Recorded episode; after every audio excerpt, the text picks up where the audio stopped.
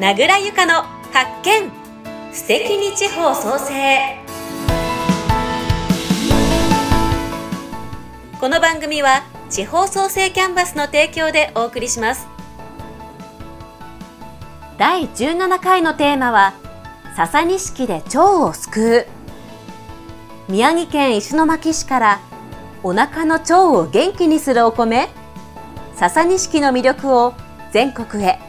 そして後世にも伝えようと活動する有限会社アグリサービス高勝高橋はじめさんのお話をお届けします。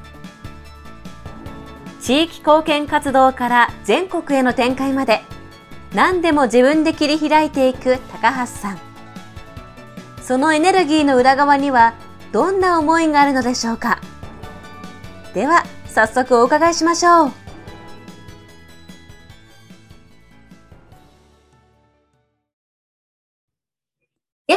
今回は宮城県石巻市から笹錦で腸を救うをテーマに有限会社アグリサービス高勝代表取締役高橋はじめさんをゲストにお迎えします。高橋さんよろしくお願いします。お願いします。まず、高橋さんについていろいろと伺ってまいりたいんですが、ずっと石巻のお生まれ育ちなんでしょうか？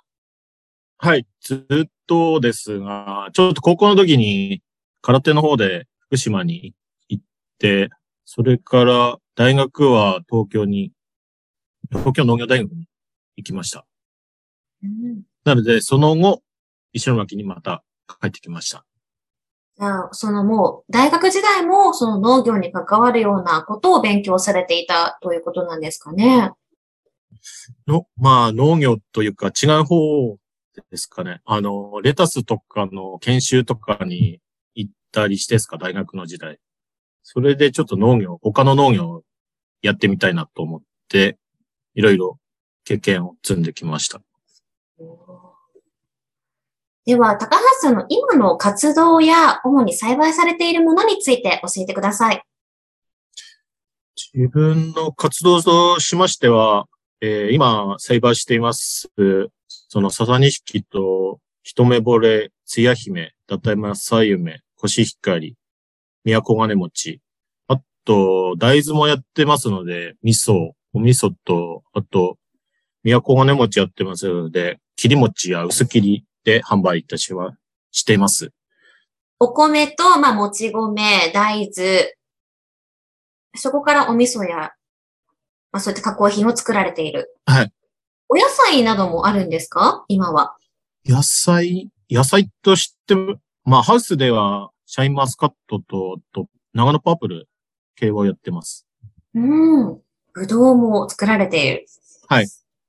様々なものを栽培されていると思いますが、主には、まあ、主食用のお米が多いということなんですね。はい。代々お米農家ですか？そうですね。120年続く土地でやってまして、自分で5代目です。で、大学卒業後、農業歴、今、15年目になっています。今日はそのたくさんのお米を栽培する中でもテーマが笹錦ということなんですけれども、この笹錦というのはどういったお米になりますか？笹錦は、まあ、平成5年の時に大例外で作り手がいなくなって、今ではほぼ作り手がいない状態状態なんですけど、自分家ではちょっとこだわって、その笹錦を全国に広めたいということで活動しています。で、その笹錦は今、腸活に良くて、その、腸の働きですか？さっぱりしているので消化しやすい。なので、腸の負担が軽減するっていうことが、こう、腸活の先生に聞いて、それからちょっと活動しています。うん。笹錦がさっぱりしていて腸に、それが今日のこう腸を救うというテーマにつながってくるということなんですね。はい。さっぱりしているという、まずその味についてなんですけれども、笹錦は、どうでしょうまあ、いわゆる日本のお米って、まあ、お米に限らず、例えばフルーツもですけど、糖度がっていうところ、どうしても注目されがちなんですが、さっぱりというと、真逆に言ってるような印象も受けますが、ここの良さってどういったところですか？まあ、さっぱりしてちょっと冷めてからが甘みが出てくる品種なので、そのお弁当やおにぎりやお寿司、酢飯など最適で、まあ糖質もコシヒカリ系統のよりはないので、ダイエットに適しています。うんこうやっぱりダイエットで糖質制限なんていう方多いと思いますが、そういった時に食べられるお米って非常に嬉しいですよね。そうですね。お米食べられないっていうか、糖質で制限してるから食べないって言ってたので、そのササニシキだけはちょっとおすすめできます。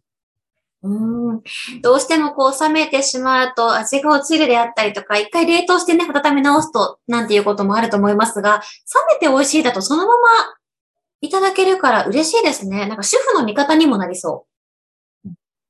そうですね。あと、冷めてからとか、お茶漬けとかですか？今の夏とかもぴったりで。あと、まあ、そのまま味噌をつけて、味噌おにぎり焼いたりして食べればうまいです。なんかこう、食欲が落ちがちな今の暑いシーズンにももってこいですね。はい。ただ、笹錦以外にも他のお米も栽培されている中で、なぜ笹錦なんですか？そのやはり冷めた、冷めても美味しいであったり、そういった腸活というところが大きなポイントですか？まあ、他の品種としましては、あの、コシヒカリ血統の血が引ってますので、やっぱ炊きたてがうまいだけなので、冷めてからの甘みとかはやっぱ笹錦の方が強いなので、サザニシキをちょっとアピールできるなというので、頑張ってます。コシヒカリの方がまあ全国的にネームバリューはあるかもしれませんが、うん、そこであえてササニシキを選ぶっていうのは、やはり、その、他にない魅力があるからということなんですかね。